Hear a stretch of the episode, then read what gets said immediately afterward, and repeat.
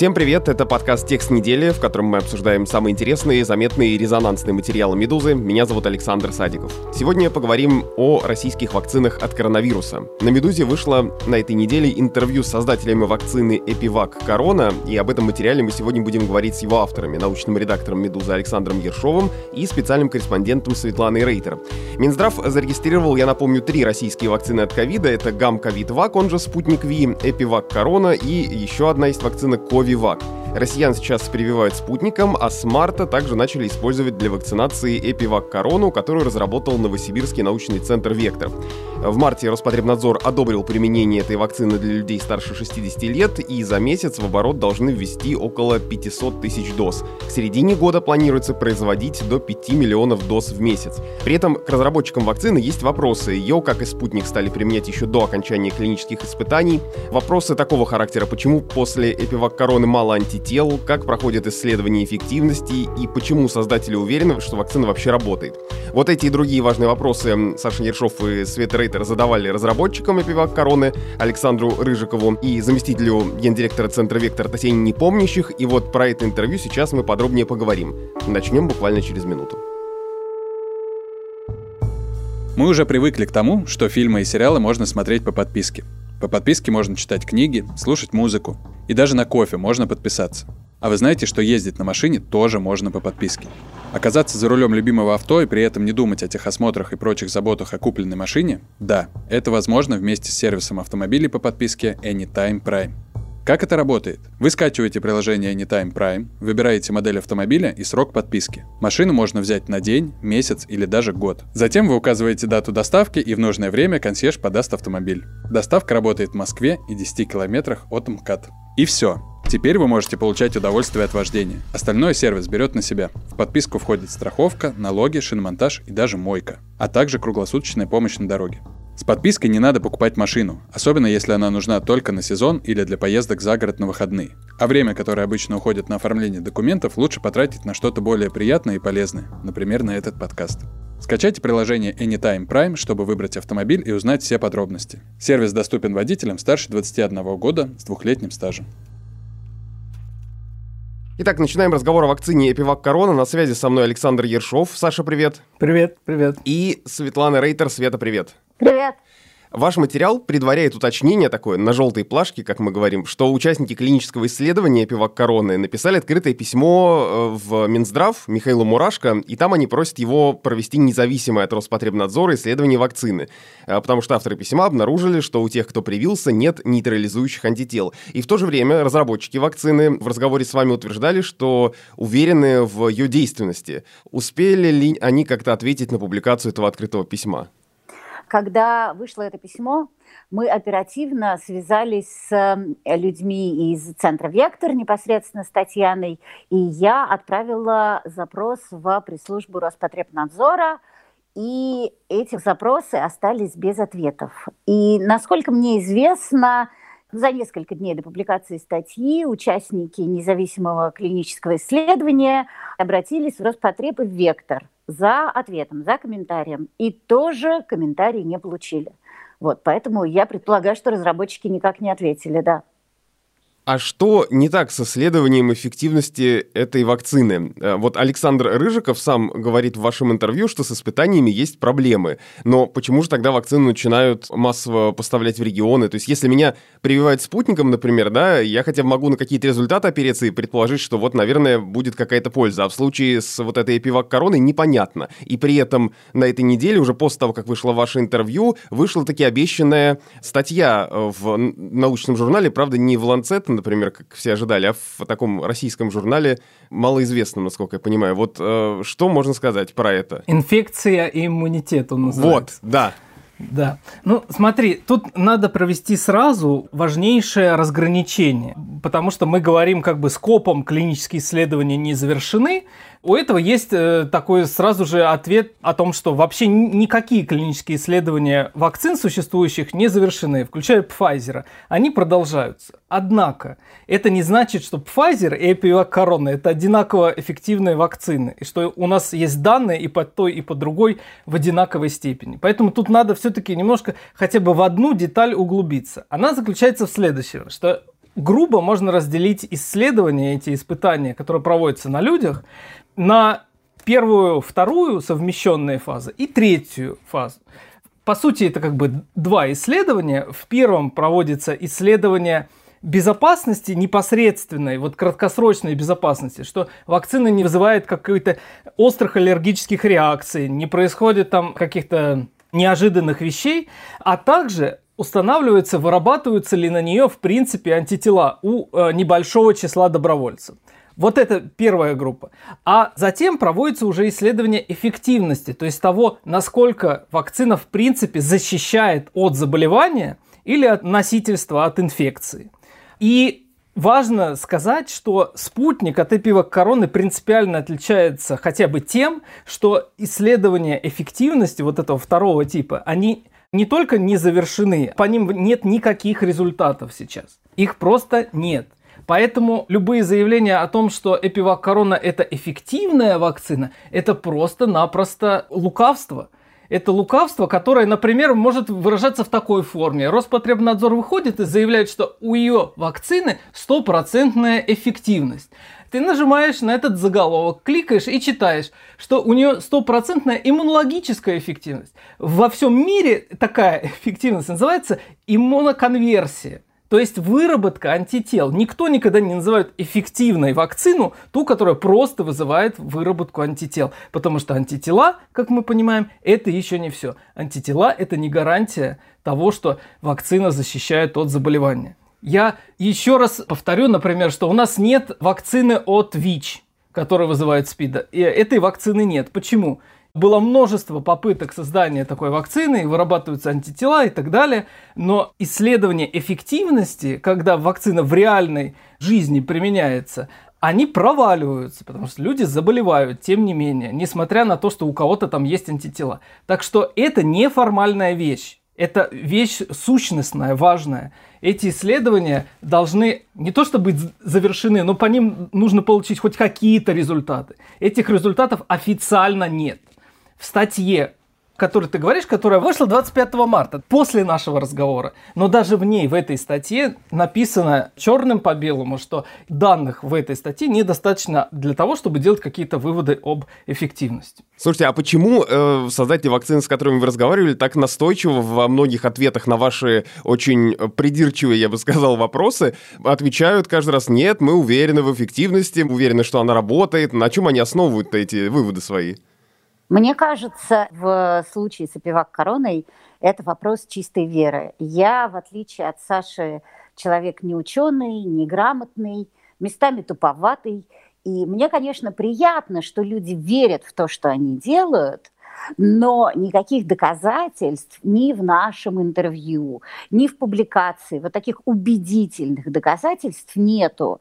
Есть при этом такие невыгодные отличия от спутника, простите. Ну, например, спутник, результаты были дважды опубликованы в Ланцете, который один из самых, если не самый авторитетный журнал. А здесь журнал под названием «Иммунитет и инфекции». Он, вероятно, рецензируемый, он, вероятно, международный, но не настолько, мягко говоря, известен, как Ланцет.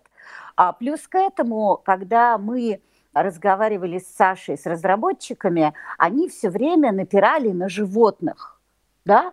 А по поводу эффективности хоть какой-то у людей была, опять же, только чистая вера. Ну, то есть, вот у нас хомяки, мы их привили, заразили, а они все равно толстеют. Ну, например, да? Или вот у нас обезьяны. Они сидят, мы им делаем, что им делают? Там рентген, у кого-то есть пневмония. И вот все время это, ну, как бы такая немножко мифообразная история. Я не знаю, понятно я объясняю или нет. Ну, то есть, когда ты человеку говоришь, а вот как на людях-то как? Вот уже людей-то колят. Вот у одного нашего спецкора, да, мама живет не в Москве, и им туда привезли ЭпиВакКорону. И этот спецкор буквально за там, 5 минут до подкаста пишет мне: Свет, вот, а что делать? Да? То есть, вот эта вакцина, она уже есть, но при этом никаких внятных результатов, да, по людям, по эффективности у нас нет. И что вот сказать спецкору? Иди, пусть твоя мама колется, обезьянам очень хорошо. Не, ну вот Александр Рыжиков же сказал, что он себе сделал укол, у него титр антител хороший, значит, вакцина работает. Александр, мы живем в 21 веке. Я не могу так деликатно говорить, как Саша, но это немножко Гербалайф. Да? Хочешь похудеть, спроси меня как. А я не хочу спрашивать тебя, а я хочу прочитать исследование в международном журнале, а я хочу картинки посмотреть. Саш, я отвечу еще, добавлю буквально 5 копеек, чтобы мы встали на общую почву, чтобы как бы все понимали, о чем идет речь. Дело в том, что вот это требование «опубликуйте вашу работу в научном журнале» это не для того, чтобы как бы повесить себе звездочку на фюзеляж. Да? И не для какой-то там формальности. Дело в том, что научные публикации устроены следующим образом. Ты подготавливаешь свою работу, отдаешь ее редактору журнала, и чем более авторитетный журнал, чем у него выше импакт-фактор, тем строже в нем находятся рецензенты. Рецензенты – это люди, которые разбираются в этой теме, о которой ты говоришь, так же, как ты, или лучше. То есть лучшие рецензенты мира – это рецензенты лучших журналов. И ни я, ни Света, ни ты и никакие наши эксперты, с которыми мы можем поговорить, не знают все тонкости и сложности этой работы, так как рецензенты лучших мировых журналов. И они независимо, рассматривая весь пакет данных, они смотрят и с огромной лупой ищут все возможные несостыковки. Не для того, чтобы уличить кого-то в русофобии, да, или показать, что вакцина Путина тут завоевывает Европу, и мы должны сплотиться против нее, а для того, чтобы указать на важные отличия и важные тонкости, которые могли не заметить даже сами авторы. Это независимая экспертная оценка. Вот о чем речь идет в публикациях. У наших собеседников, у Рыжикова и Непомнящих, у них есть, например, 2 патента. Патенты, в которых описаны эксперименты с хомячками, хорьками. И, кстати, не описано ни одного эксперимента с обезьянами. Нам про них рассказали на слово. Хорошо. Они описаны в этом патенте. Но патент – это не научная публикация. Там не требуется никакая научная рецензия. Там устанавливается просто то, что вы что-то сделали новое. Окей, мы это запатентуем и повесим вашу фамилию на новую разработку. Вот важно это отличие все-таки понимать. До сих пор, до выхода публикации про ЭпиВакКорону нам было известно только из 2 источников. Источник 1 – это множество людей, которые входят в Роспотребнадзор и головой отвечают, могут быть уволены просто по любому своему слову. Это первое. Вторая группа людей, о которых нам известно, это добровольцы, которые проводят свое собственное исследование и не зависят от Роспотребнадзора. И, наконец, у нас появилась статья, где якобы были независимые рецензенты. Я уверен, что журнал хотел бы, чтобы они были независимые, но есть одна проблема. Этот журнал сам был издан Институтом Пастера, который, в свою очередь, входит в Роспотребнадзор. Это создает некую возможность пространства для какого-то конфликта интересов, о котором я, конечно, ничего не знаю. Но мне бы хотелось, конечно, чтобы эту статью прорецензировали, прочитали, и с лупой просмотрели не я, а независимые рецензенты, там, не знаю, уровня Флориана Краммера. Вот тогда мы могли бы сказать, у нас есть потенциально работающая вакцина. Вернее, потенциально возможно работающая вакцина. Потому что в этой статье ничего про эффективность ЭпиВакКороны нет. У меня есть вопрос такой вот, связанный с тем, что опубликовали в этой статье и тем, что говорилось в интервью, просто такой обывательский, потому что я не до конца понял, как, что, с чем сочетается. Вот в статье написано, что исследование проводилось в 2 этапа. На первом открыто исследование безопасности, реактогенности и иммунологической активности вакцин с участием 14 добровольцев, 18-30 лет, а второй этап – простое, слепое, сравнительное, рандомизированное, плацебо-контролируемое исследование с участием 86 добровольцев в возрасте уже большего диапазона 18-60. А при этом Татьяна Непомнящих говорит, что проводили испытания на 3000 добровольцев. Это что за испытания были? Смотри, все очень просто. Как я говорил, есть 2 важнейших этапа исследования. Это первая и вторая фаза совмещенная, о которой говорится в статье. Это 14 человек и 86 человек. А есть другая фаза, следующая, где 3000 человек. Вот про эту последнюю, так называемую третью фазу, про вот эти 3000 человек, нам сейчас вообще ничего не понятно. Эти исследования ведутся, они набирают заболевших, они смотрят, что происходит с вакцинированными. По этой части исследования вакцины ничего не ясно, ноль информации. То есть мы совсем немножечко узнали про первую и вторую фазу и ничего не знаем про третью, скажем так. При этом Татьяна Непомнящих говорит, что 3000 добровольцев достаточно, зачем тогда спутнику 30 000 нужно было? Нет, Татьяна Непомнящих про это ничего не говорила. Нам про то, что происходит с третьей фазой, говорил сам Рыжиков. И он признал, что действительно 3000 человек – это не очень много. А то, что у них среди этих 3000 плацебо не половина, а только четверть, еще более усложняет набор статистики. Почему? Ну, это вы можете почитать статью, это немножко уведет нас в сторону статистики и теории вероятности. Короче говоря, исследование изначально сделано так, что набрать данные по эффективности этой вакцины очень сложно.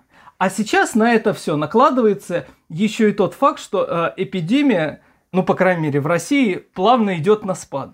Рыжиков говорит о том, что действительно наше человеколюбие привело к тому, что мы согласились на маленькую долю плацебо и небольшое число людей, и как бы мы идем по границе статистической значимости, но в переводе на русский язык, я считаю, это звучит так. Мы никогда не узнаем, эффективна или неэффективна эта вакцина, потому что никакую статистику на таком объеме им собрать не удастся, по крайней мере, не за этот год.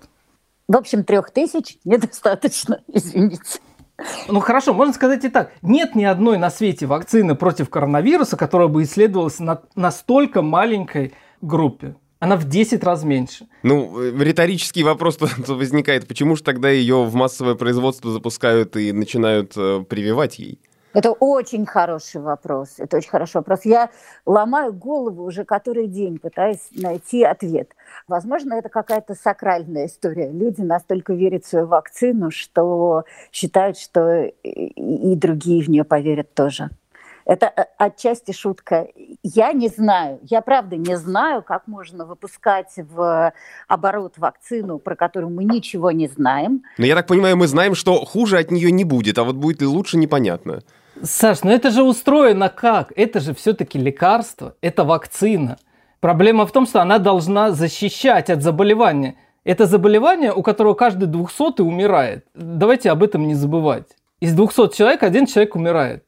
Ну да, то есть когда Татьяна Непомнящих нам в интервью говорила, что эта вакцина так ювелирно устроена, она работает с такой невероятной точностью, и она не как кувалда бьет по иммунитету, мы как раз потом с Сашей говорили, и я сказала, что как человек тупой, считала, что вакцина-то как раз достаточно грубый инструмент, она должна просто защищать. Это не какой-то иммунный или там химиопрепарат, который подобран индивидуально под тебя. Понятно, да, о чем я говорю? Это препарат с очень простой задачей – защитить от коронавируса, и все. А когда тебе говорят, мы не понимаем, защищает он или нет, но если защищает он, это делает так тонко и ювелирно, что вы видите это только на одном тесте, то у меня, извините, возникают вопросы, да? Почему это видно только на одном тесте? Спутник виден на скольких тестах, Саш? На 3, на 4? Да на любых. Ну, на любых, где есть С-белок. На любых, да, где есть С-белок. Тут этого нет. Тут есть один секретный тест. И даже не один. Да, хорошо, ну, окей. Да, у кого-то есть антитела на этом тесте секретном, а у кого-то их нет даже на этом секретном тесте. Ну вот я хочу спросить про тест, чтобы и я сам это понял, и вы мне пояснили. Это тот самый фрагмент вашего интервью, где разработчики говорят, что антитела после этой вакцины надо определять специальный тест системы, которая разработана специально под эту вакцину. Правильно я понимаю, что у них логика такая, что для каждой вакцины должен быть свой метод проверки антител. Но разве тестирование не должно быть универсальным? Чем бы ты ни вакцинировался, все равно будет видно, есть антитела или нет. Или это все сложнее устроено? Все действительно устроено немножко сложнее. Есть правда в словах Рыжикова о том, что не всякий тест определит антитела, которые вырабатываются в ответ на эту вакцину. Мне кажется, самая простая аналогия, которую тут можно привести, это рулетка. Представьте себе рулетку, на которую вы можете ставить на множество разных цифр. Вся рулетка целиком – это S-белок. Отдельные его фрагменты – это разные номера, на которые вы можете поставить. Вот они поставили на какие-то отдельные три фрагмента С-белка, которые, как поясняет Рыжиков, самые консервативные, то есть не подвержены мутациям, на них не будет влиять появление новых каких-то вариантов или штаммов вируса. Короче говоря, очень хорошие фрагменты. Есть одна проблема. Пока ты не прокрутишь барабан и не увидишь, что выпало, ты не узнаешь, сработала твоя ставка или нет. Ты не узнаешь, вырабатываются ли антитела на вот эти фрагменты, на которые ты поставил, и позволяют ли они подавить болезнь, то есть предотвратить развитие заболевания. Пока ты это непосредственно руками не сделаешь и не увидишь в статистике, ты не можешь об этом говорить. За пептидными вакцинами есть некоторая наука. Это действительно некоторый продвинутый метод, продвинутый, ну, по сравнению, там, не знаю, с Дженнером, с каким-нибудь 18-19 веком. Он хорош тем, что позволяет точечно действительно выбрать какие-то фрагменты на белке и вырабатывать антитела только на них. И именно поэтому, чтобы поймать эти антитела, им как бы... как они утверждают, не хватает чувствительности, надо вот именно специальный тест сделать. То есть потенциально в этих словах есть разумное зерно, да. Но проблема в том, что пока рулетку не прокрутишь, ты не узнаешь, сыграла она или нет. Вот это важно понимать. Теперь, что касается вот непосредственно истории с тестами, там она чуть более запутанная, я боюсь еще запутать наших читателей, но в двух словах она была такая. Вектор вышел с своим клиническим исследованием. У людей есть телеграм, они смогли организоваться и сказать, вот мы участвуем все в исследовании ЭпиВакКорона, нам очень интересно, и они по аналогии людей, которых делают со спутником, стали сами самостоятельно, значит, проверять свои антитела. Зачем это нужно? Это чисто из интереса. Я тут под скобочкой скажу, что если вы вакцинировались, вам антитела делать не нужно. Если вы вакцинировались спутником, да? Не нужно у себя это проверять, это никакой практической информации вам не даст. Ну хорошо, они интересуются этим, это гражданская наука, прекрасно, отлично. Оказалось, что этих антител ни у кого не обнаруживается. Тогда они обратились к Вектору. Вектор сказал, вы неправильно делаете, нужно использовать специальный тест. Как я уже сказал, это разумное требование. Оно может быть, если антител действительно мало, но они такие супер крутые, не всякий тест их поймает. Тогда наши друзья узнали название этого теста и провели новые исследования. И оказалось, что они, конечно, находят антитела, но в существенно меньшем числе людей. Необъяснимо. Там должно у четверти людей не быть антител, а у них у половины нет. Они обратились к Вектору снова. Вектор им говорит, нет, вы используете не тот тест. Надо тест с цельным вирионом. То есть надо взять тест с вирусом, совершенно другой. Они стали делать это, результат примерно такой же. Теперь Вектор выходит с новой статьей, где описан некий тест, о котором они до сих пор еще вообще ничего не говорили. Этот секретный тест даже не описан в статье. Понимаете, это, как сказал мне один из наших экспертов, это очень похоже на анекдот про Петьку и Василия Ивановича. Когда Петька и Василий Иванович летит на самолете и ориентируется по прибору, и Василий Иванович спрашивает Петьку, Петька, а приборы? Петька говорит, 38. Что 38? А что приборы? Вот примерно так же устроен этот тест. У нас есть тест, вот его номер, а что это за тест? 38. Как вообще создатели вакцины реагировали на ваши острые вопросы? Потому что мне иногда казалось, когда я читал интервью, что вы их в чем-то уличаете, а они оправдываются. Особенно, когда вы задаете вопросы о доказательствах, а они там начинают про животных рассказывать, как они проверяли. Какое у вас в целом сложилось впечатление? Потому что мне казалось, что они должны были в середине интервью встать и уйти. Нет, они не встали и не ушли. И надо сказать, я вот совершенно не согласна с тем, что у нас были какие-то особенно придирчивые вопросы. Знаете, это вот как в этой истории. У вас была стратегия, вы воспользовались, у нас была стратегия, мы и воспользовались. Была идея, что я задаю такие человеческие, бытовые, расслабляющие вопросы, а потом, значит, Саша задает уже научные вопросы. И надо сказать, что это такая отработанная тактика. Мы ровно так же общались с Денисом Логуновым по вакцине «Спутник». И тоже тогда, я помню, планировали расслабляющие вопросы. В итоге один из первых вопросов был, правда ли, что вакцина «Спутник» вызывает АДЕ-эффект.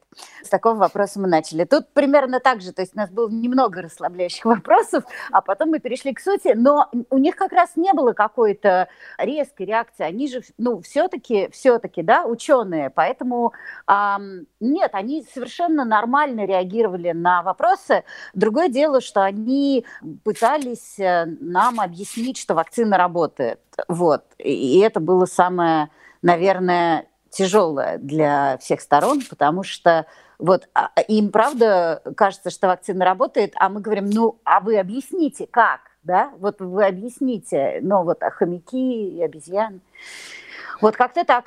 Понимаешь, тут важно сказать, что я очень им благодарен, что они вообще, в принципе, стали с нами разговаривать, потому что лучшая стратегия для спикера – это просто не разговаривать с тобой совсем, и многие ей пользуются. А во-вторых, как бы они вызывают симпатию, как ученые, в принципе, да. Но понимаешь, в чем дело? У меня есть опыт таких интервью. Но все-таки я немножко разбираюсь в том, о чем пишу. Немножечко, но разбираюсь. И у меня есть совершенно конкретные и понятные вопросы, которые я не могу не задать. И я именно поэтому задаю их в такой довольно жесткой форме, потому что я симпатизирую им. И основное чувство, которое у меня было, как вы не понимаете, ведь все равно как бы правда-то откроется. Вот все станет понятно рано или поздно. И, как бы, это только в ваших интересах, ну, как бы посмотреть на свою работу немножко критически, немножко отстраниться от того, что вы сделали что-то интересное, хорошее, и посмотреть на него немножко другими глазами. А работает оно вообще или нет? Вот мне кажется, они этого не осознали еще, что это нужно сделать. И потом мы, правда, их не изобличали. Мы довольно долго договаривались на это интервью, я не помню, несколько месяцев, да, то есть уже, по-моему, в декабре я каждый день писала в Роспотребнадзор, мы с Сашей составляли вопросы, это была такая долгая процедура, и на самом деле Рыжиков, который очень ценный, появился на этом интервью почти случайно, и нам, правда, хотелось им помочь, да. У нас был очень удачный опыт с интервью со Спутником, когда человек нам просто вот взял и все очень хорошо рассказал, да, и мы, в общем, шли с добром, да, то есть вот мы шли с таким общечеловеческим добром. Вы сделали препарат, этот препарат сейчас колет людям, ну давайте расскажите нам, как там все устроено, как он работает, где ваши доказательства, где ваши данные, расскажите нам, когда, что и где. Вот. Ну, я просто иначе не могу думать. Я думаю, в рамках академической этики мы задаем вопросы, которые бы задавали этим же разработчикам на защите диссертации, да, там, или, ну, может быть, не такие умные, да, но в общем и целом вопросы на те же темы. И когда мы шли на интервью с Логуновым по Спутнику, я готовился точно таким же образом. Я собрал все тонкие моменты, которые они могли не учесть, на все эти моменты получил ответы. И в середине интервью я просто понял, что мне нечего больше спрашивать. А тут все ровно наоборот. Ровно наоборот. Последнее. Что дальше-то? Мы ждем теперь каких-то результатов в виде статьи по поводу 3000 добровольцев или что? Или просто будут уже прививать ЭпиВакКороны и все благополучно про исследование эффективности забудут? Вот ты знаешь, я должен сказать, что у меня очень плохое ощущение. У меня ужасно тяжелое ощущение, которое выражается в том, что, мне кажется, это все. Вот на этом как бы история обсуждения ЭпиВакКороны закончится, потому что, конечно же, у них почти нет шансов довести исследование третьей фазы до конца и показать убедительно то, что вакцина работает, а, следовательно, мы зависнем в этом совершенно отвратительном лимбе, когда вроде есть статья, препарат зарегистрирован, а все возражения о том, что вакцина не работает, это просто русофобия. Вот русофобия и больше ничего. На всякое возражение о том, что где статьи в нормальном журнале, нам скажут, что все русские журналы нормальные, а все англоязычные нет. И дальше формально они вообще не должны ничего выпускать. Их препарат уже зарегистрирован. Они вообще никому ничего не должны. И сейчас, мне кажется, они поняли, что они не смогут убедить хорошим путем через экспертное сообщество в том, что их вакцина работает. Им просто плюнут на это, и все перейдет в режим, ну, у нас же зарегистрированный анаферон, например, и прочие разнообразные, очень интересные препараты. И это самое плохое. Есть очень большой риск, что эта история просто на этом и закончится. И многие будут прививаться. Опять же, мы же понимаем, что идет какая-то информация, которую доносят до людей через, через какие-то популярные издания общеупотребляемые. И там написано, что, в частности, плюс ЭпиВакКорона – это очень малое в сравнении с остальными вакцинами количество побочных эффектов. Поэтому она идеальна для пожилых. И при этом, я тоже боюсь, что многие люди пойдут ей прививаться, и что будет дальше, мы не очень понимаем. И то, что у нашего спецкора маму, которая входит в группу риска, и в ее городе закончился спутник, поэтому сейчас записывают на ЭпиВак, и она позвонила сыну и спросила, это как ты думаешь, сын написал нам, есть люди, у которых нет такой возможности, мягкая вакцина, никаких побочных эффектов, а про эффективность мы ничего не знаем, пойдут уколиться, это такой неприятный момент, кстати. Вот буквально только что я сейчас увидел пост, Артемия Лебедева о том, что он, привился ЭпиВакКороной и пишет о том, что у него нашлись антитела. Это такая подлость, которую мне сложно даже описать, она вызывает ярость, потому что, с одной стороны, нет никаких оснований в том, что считать, что он не вырабатывает антитела. С этим никто не спорит, что ЭпиВакКорона может вырабатывать у некоторых людей антитела. Проблема в том, что эти антитела могут не защищать тебя от заболевания. Эта связка «я сделал», «у меня есть антитела», «долой ковид», все, дальше уже можно не читать. Никто не будет в это углубляться, никто не будет выяснять и читать статьи Александра Ершова на «Медузе», понимаете? Артемий Лебедев напишет, что он привился, и значит, у нас есть вакцина. Она зарегистрирована. По-моему, это называется словом «катастрофа». В научной коммуникации это просто катастрофа. Это был подкаст «Текст недели», в котором мы обсуждаем самые интересные, заметные, резонансные материалы «Медузы». Подписывайтесь на нас, чтобы не пропустить новые эпизоды. Мы выходим каждое воскресенье. Мы есть на всех основных стриминговых платформах для подкастов. Если у вас есть вопросы, пишите на почту podcasts@meduza.io. И слушайте другие подкасты «Медузы». Например, ежедневный подкаст о новостях, которые еще долго останутся важными. «Что случилось?», у которого с этого года есть субботний эпизод о политике, в котором журналист Андрей Перцев и социолог Константин Газа обсуждают, чем жила российская власть на этой неделе. До встречи!